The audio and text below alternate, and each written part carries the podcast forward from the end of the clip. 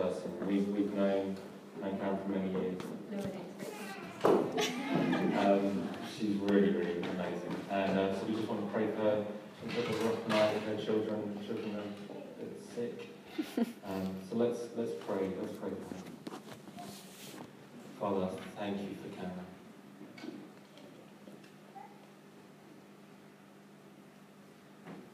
Release your peace on her. Release your strength on her.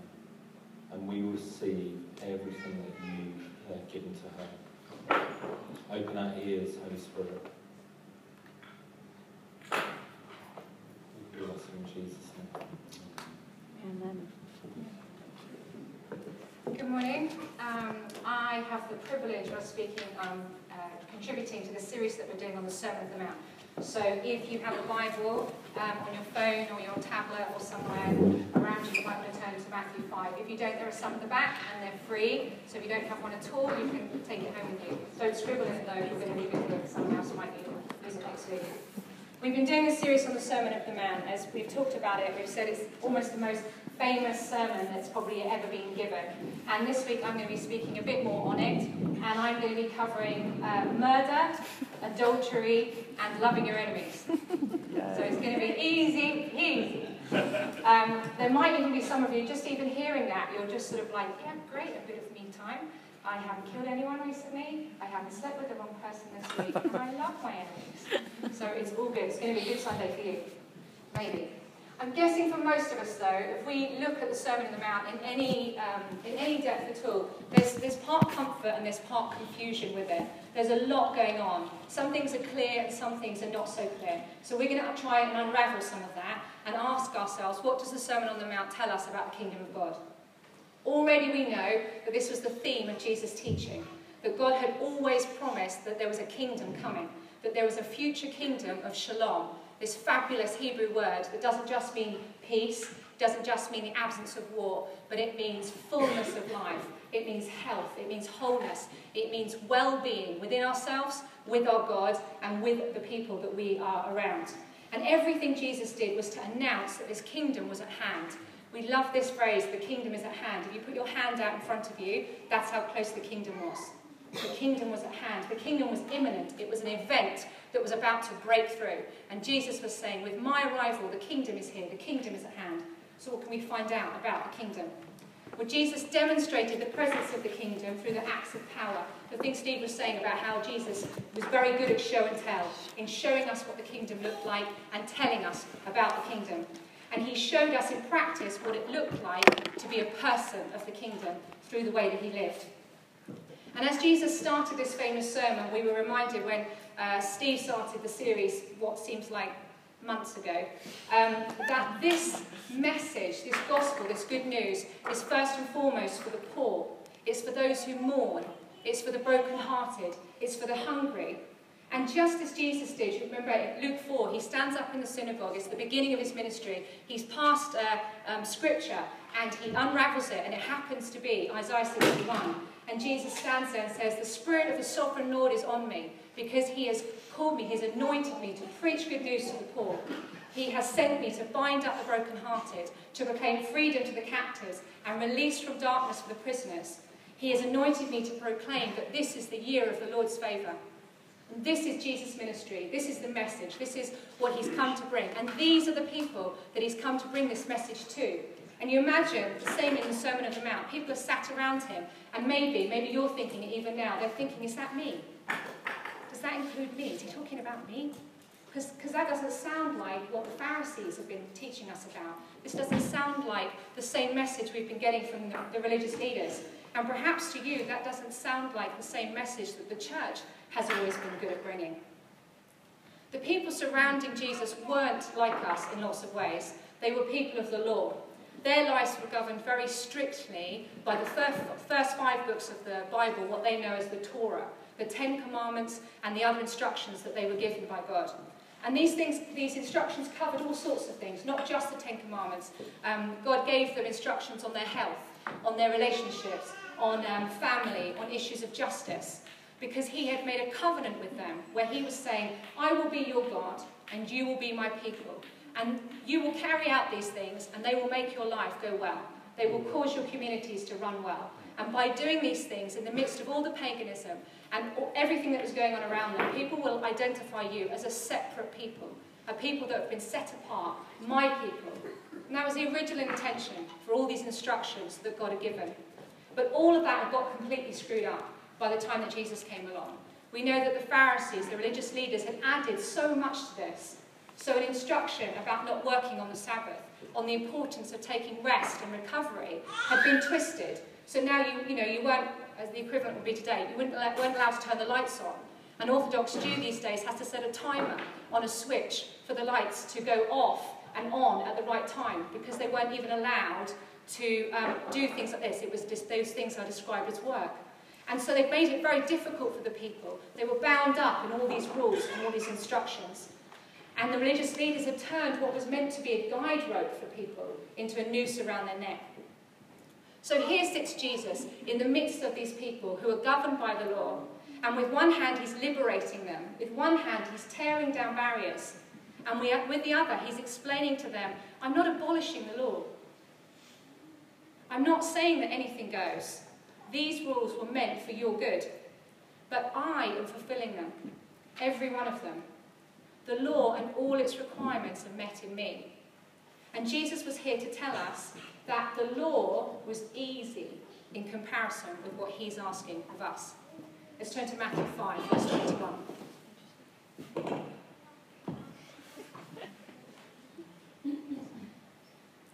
Matthew 5, verse 21. You have heard that it was said to the people long ago, You shall not murder. And anyone who murders will be subject to judgment. But I tell you that anyone who is angry with a brother or sister will be subject to judgment. Again, anyone who says to a brother or sister, Raca, idiot, is answerable to the court. And anyone who says, You fool, will be in danger of the fire of hell. Don't murder, don't even get angry. Paul later writes to the Ephesians, nice. Paul later writes to the Ephesians in chapter 4, in your anger do not sin. That's a bit more helpful for us than this uh, blanket statement that Jesus is giving us. Do not murder, do not even get angry. So what do we know about angry? Um, being angry. How many of you have seen the movie Inside Out? Seen that movie? The little red guy in that movie, Anger, is really my favourite character. Um, if you watch Parks and Recreation, he reminds me of Ron Swanson. Yes. yes, come on. Um, so what we know about anger, this character in Inside Out, it is unpredictable, it's explosive, and anger can be really destructive. But anger can also be a sign. It can be a signal to us that something is wrong. At least we think that something's wrong. Because at one end of the spectrum, you've got someone is in my way kind of anger which is all about just my sense of entitlement. It's all about someone not doing what I want them to be doing in the way that I want them to be doing it. Road rage is probably the best example of that. Yeah, there's a few people shouting. that's, that's not good, is it? We know that. It's not good. Although it might just be that you're angry about something else and that driver or your colleague just got in the way. Paul would say, in your anger, do not sin. But there's a deeper anger too, and if danger is a sign and a signal that something is wrong, then we need to pay attention to it. If someone has hurt you, if you've experienced loss or frustration in some way, that reaction, that anger, is real. But it's just a road sign. It's a signal to something else. It's not the destination. We don't want to stay angry. We don't want to walk in that anger. We don't want to live in that anger. It's just a signal to us that something is very wrong. Less than two years ago, my mother died. She was very sick for a long time, and it was a very horrible experience. Uh, one of the many emotions that I felt afterwards was anger, and just the wrongness of it all. Recently, a dear friend of mine died. Um, she was very much like my mother in both her life and in her death, and it stirred up a lot of anger in me again. Sickness took her, and um, she shouldn't have died any more than I think my mother should have died. I'm sure many of us would can relate to that. And so there are things that we can feel angry about. Anger can motivate us to take action when things are wrong, motivate us to take action about injustice. The situation with the refugees in Calais this week, um, the situation in America with the US election, which we won't get into.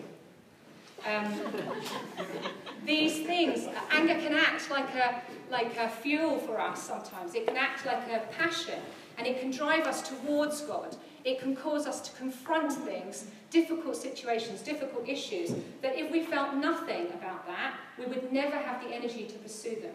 So anger can be useful. It can be the sign, it can be the signal, it can be an energy driving us to confront things that otherwise we'd rather ignore. But turned in on itself, it's like swallowing exhaust fumes. It will suffocate us, and potentially it will damage those around us. And we've seen that. Perhaps you've been on the receiving end of somebody else's anger. Whatever they were angry about had nothing to do with you, but it's like being punched in the face emotionally. In the kingdom, there's ultimately no room for anger. We won't need it. We just won't need anger anymore because there's no injustice in the kingdom and there's no pain. And ultimately, Revelation tells us that God will wipe every tear from our eyes. So here is Jesus saying, You know it's said, do not murder. You think because you're not killing people that you're holy. But don't accept anger in the place of murder. It's not a lesser sin. It can be just as destructive for you. If you struggle with anger, if uh, unforgiveness um, is an issue for you, then Viv preached an awesome sermon on this yeah. a few weeks ago. So don't come to me after the service asking questions about that. Talk to Viv or listen to her sermon because she's like the queen of unforgiveness. so, okay, I'm going to tweet that. Hashtag. Hashtag anger. Um, there's just there's no place for it in the kingdom. And if, if you're somebody who does struggle with anger, then you need to know that you, you go to the Lord. Tell him, I can't not be angry. Tell him you're really good at this. Tell him, you know, this is my life skill. If I was preparing my CV, I would put anger at the top because I'm exceptionally good at it. Take it to him because he will turn around and say to you, that's okay. It's okay that you feel angry. It's okay that you struggle with this. Let me help you because I can deal with this anger. I can dispel this for you. I can liberate you from this. I can separate you from this.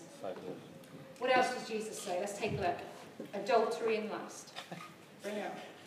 Uh, verse 27, uh, Matthew 5. You have heard that it was said, You shall not commit adultery.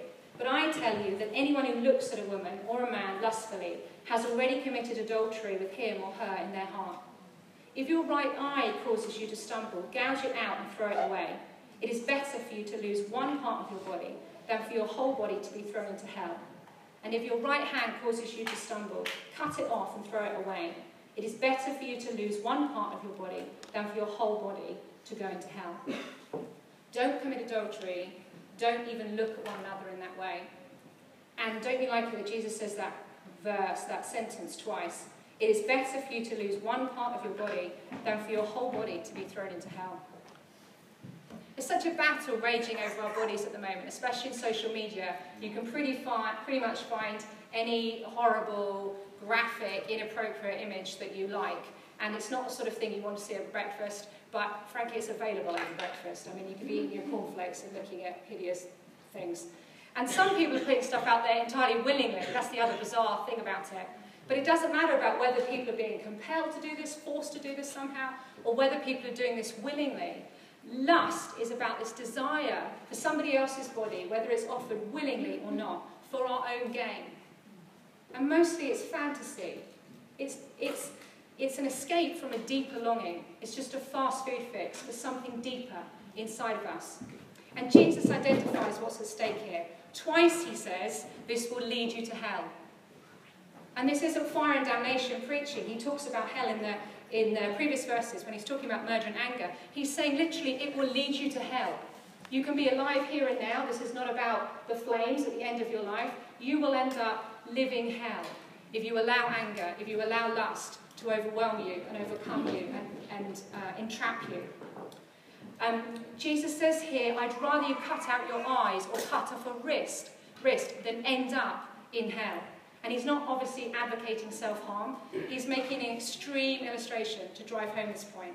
And he's not afraid to bring this up. Here's Jesus, this holy man, surrounded by men and women and children. And he's not afraid to bring this up, to talk about sex, to talk about anger and lust and murder in front of people. He says this is a human condition. These are desires that I gave you. You should want a deeper connection with another human being. And he knows all about that. But whether we're married or single, we're not going to find all of that met here and now.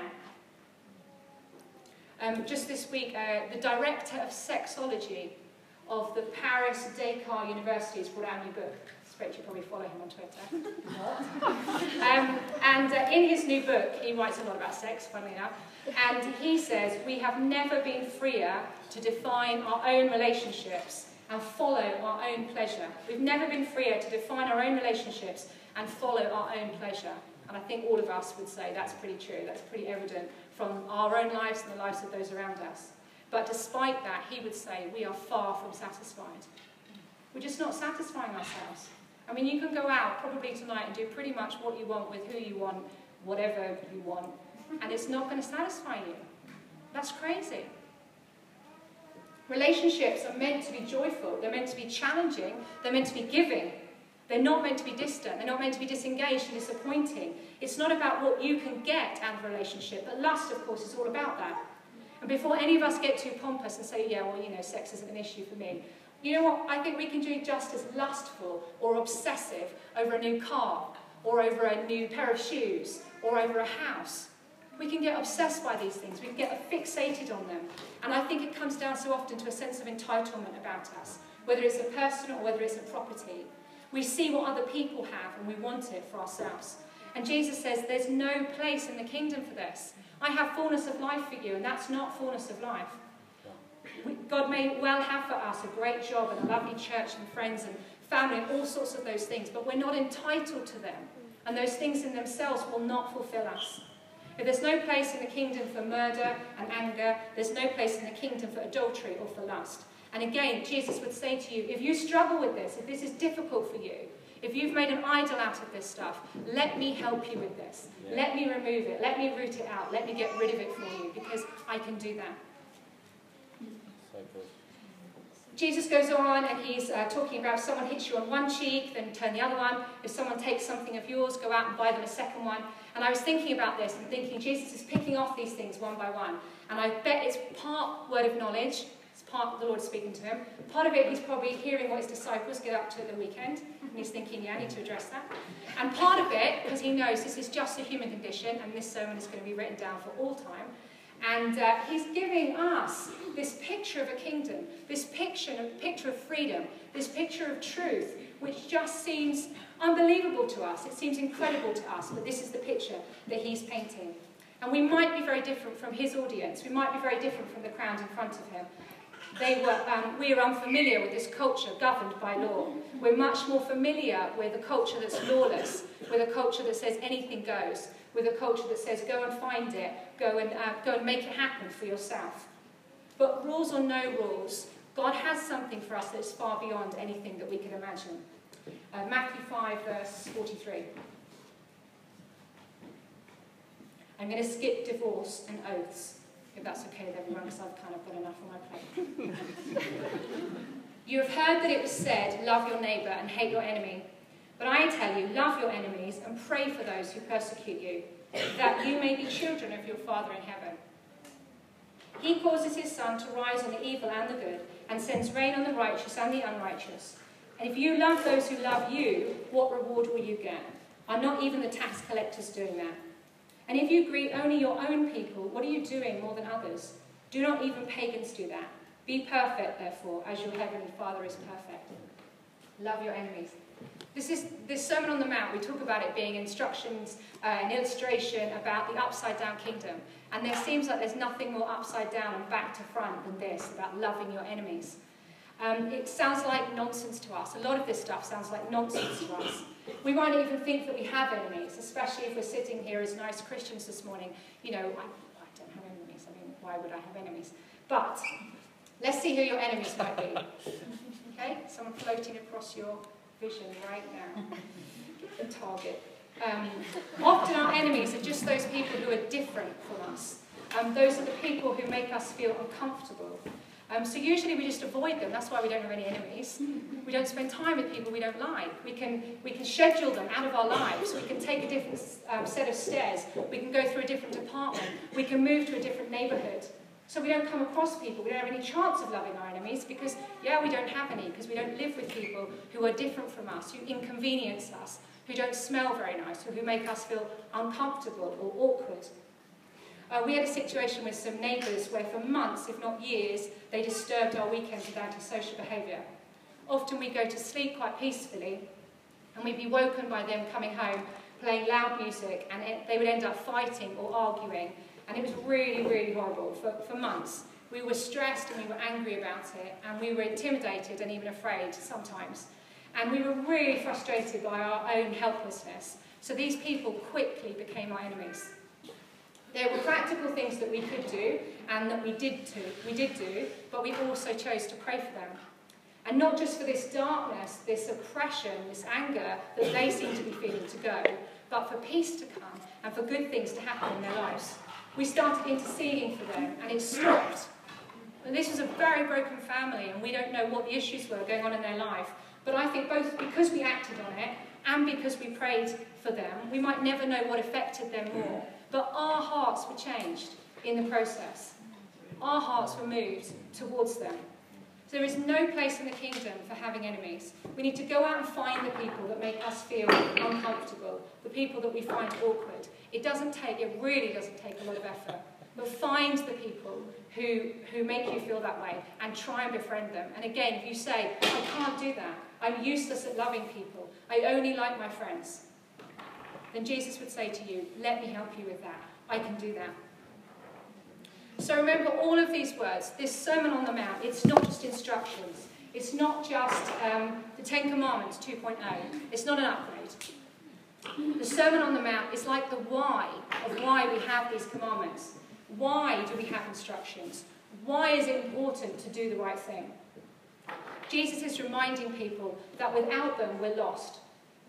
Relationally and emotionally, things are broken. And you only have to look around out there, if you're not willing to look in here, and see that things are very broken. The reason Jesus gave us these things is because we matter to him. The way our lives fit together matter. Every one of us matters. How we behave towards each other matters. We aren't meant to be disjointed individuals floating about, occasionally bumping into each other. We were made for relationship. We were made for family. We were made for community.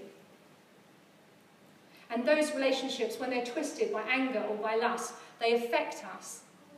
And just as we're made not to be disconnected or disjointed from each other, we're made not to be disjointed inside. Every part of us matters to Him. And when there's lust or anger or whatever it is in our hearts, it can affect us deeply, even our health. Jesus starts the sermon by identifying the least important, the least useful, and the least productive the poor, the grieving, the hungry, the have nots. But I hope that you quickly realise that he's talking to us too. That we are spiritually bankrupt. That we are habitually not good enough. That we're broken and that we're grieving. And that we're constantly hungry because we try and satisfy ourselves with the wrong things. And we cannot fix ourselves. I think that's one of the most important messages of the Sermon on the Mount. That we cannot fix ourselves. And in recognizing ourselves as needy too, it doesn't shove the poor aside. Yes, Jesus was talking about the poor. It raises them up because I think it humbles us. And we, we meet on the same level and we say this gospel is for all of us. All of us get to come in. Yeah. Every one of us. The Beatitudes, it's not a list of um, achievements. We can't try to be poor. We wouldn't try to grieve. The Psalms talks about God being close to the brokenhearted. None of us is going to go out after church on Sunday morning and try and break our hearts so that we can be closer to God. But we find, I'm guessing you've found that some of your most difficult times, when you've reached out for the Lord, you've found that He's close to you because your heart is broken. And so Jesus paints this picture of the kingdom for us. He describes its welcome, its guest list. He describes the priorities and the characteristics, the freedom of those who live in the kingdom. It's full of every kind of goodness without any kind of self-righteousness. And it's arrived. This kingdom has arrived in the person of Jesus. And we're invited in, every one of us. This is an invitation to us. It's not about more instructions. It's an invitation to come in. So what's our response to this invitation? What's our response to this description of a, of a kingdom that we, we find difficult to imagine? I think, unfortunately, we tend to fall into two camps. One of us, or one group of us perhaps, is the try-harders. That would be me. I put myself in that camp. We think, I can do this. We think, bring it on. Tell me how I have to jump, and I will do it. I can do this for you, Lord. I can be holy, as you are holy. Bring it on. But we can't. We're never, we're never good enough, are we? We never get there. The standard is always too high. I think the other camp is for those who unfortunately have given up. Some of us have given up. We've gone, you know what, I've seen those holy people at church on Sunday. They're really good at this, and I'm not. I'm never going to be poor enough. I'm never going to be friendly enough. I'm never going to be gifted enough. So you know what, I'm just going to set up my own little standard over here. It's like holiness minus five, and that's going to be like the standard that I live by. And we live by so much less than God intended. So for the try-harders, the call to the kingdom, to perfection even, isn't about finding the right thing to do. It's about rescue. It's about reorientation. It's about letting him do the work in us from the inside out. I've, I've had to learn that. I've had to experience that for myself. And it's only been in my brokenness, it's only been in my most difficult times when I've known that I cannot do it, no matter how high I jump, that the Lord has been able to come in and change me from the inside out. We need to stop worrying about how to save ourselves and realize that Jesus has already done it. Mm. For others of us, we might say, we're setting our own standard, it'll be okay. Uh, the writer C.S. Lewis, who wrote the Narnia books and amazing other things, would say, It would seem that our Lord finds our desires not too strong, but too weak. We are half-hearted creatures, fooling about with drink and sex and ambition, when infinite joy is offered to us. Like an ignorant child who wants to go on making mud pies in a slum because he cannot imagine what is meant by the offer of a holiday at the sea. We are far too easily pleased. But if you do want this kingdom life, it's yours. Yeah. That's it. It's, it's yours. It's this thing about the kingdom is at hand. Many of us have made that decision, but we don't get off the hook that easily. It wasn't a one-time, once-in-a-lifetime deal. Our salvation might be, but if you want this kingdom life, it's a daily thing. It's an hourly thing sometimes. The only condition, there's a big condition to this, and it's a massive stumbling block for all of us to be able to experience the kingdom, to be able to experience fullness of life, to be able to experience healing, to be able to experience freedom, to be able to experience empowering, is a big stumbling block for us. And it's surrender. We have to give up. We have to wave our white flag and say, I can't do this by myself. And not the giving up of, I'm going to settle for less, but the giving up of, I want more, but you have to do this in me because I cannot do it myself. Jesus' teaching is so back to front, it is so upside down, and it offends our pride. It offends our thinking. But the only route is surrender. We either want to be let off the hook or we want the five step plan. I prefer the five step plan. But it's not, we don't get to choose. It's that narrow way that he talks about. Just come, just come. Oswald Chambers, another exceptionally wise, ancient old guy, would say this Isn't it humbling to be told that we must come to Jesus? Think of the things about which we will not come to Jesus. If you want to know how real you are, test yourself by these words Come to me. In every dimension in which you are not real, you will argue or evade the issue altogether rather than come. You will go through sorrow rather than come.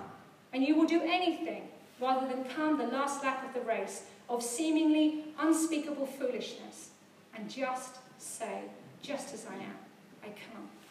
As long as you have even the least bit of spiritual disrespect, it will always reveal itself in the fact that you are expecting God to tell you to do something very big, and yet all He is telling you to do is come. It's a choice every day for every one of us. We get invited in, the invitation is extended to us, and we get to respond to that. And you don't have to be anything special, you don't have to work yourself up into a frenzy.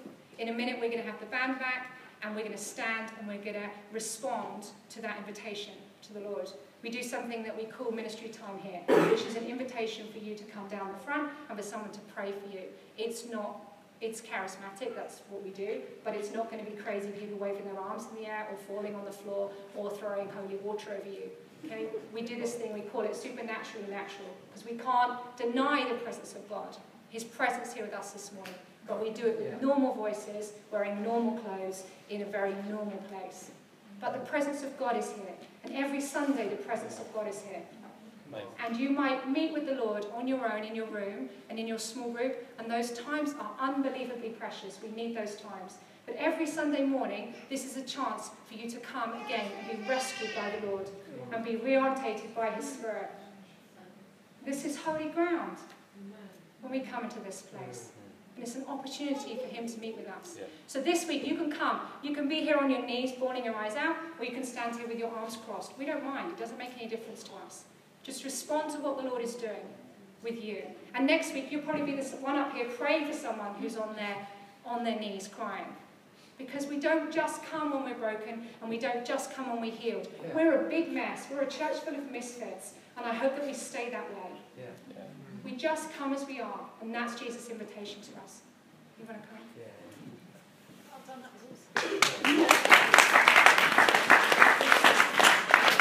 Then you were supposed to come.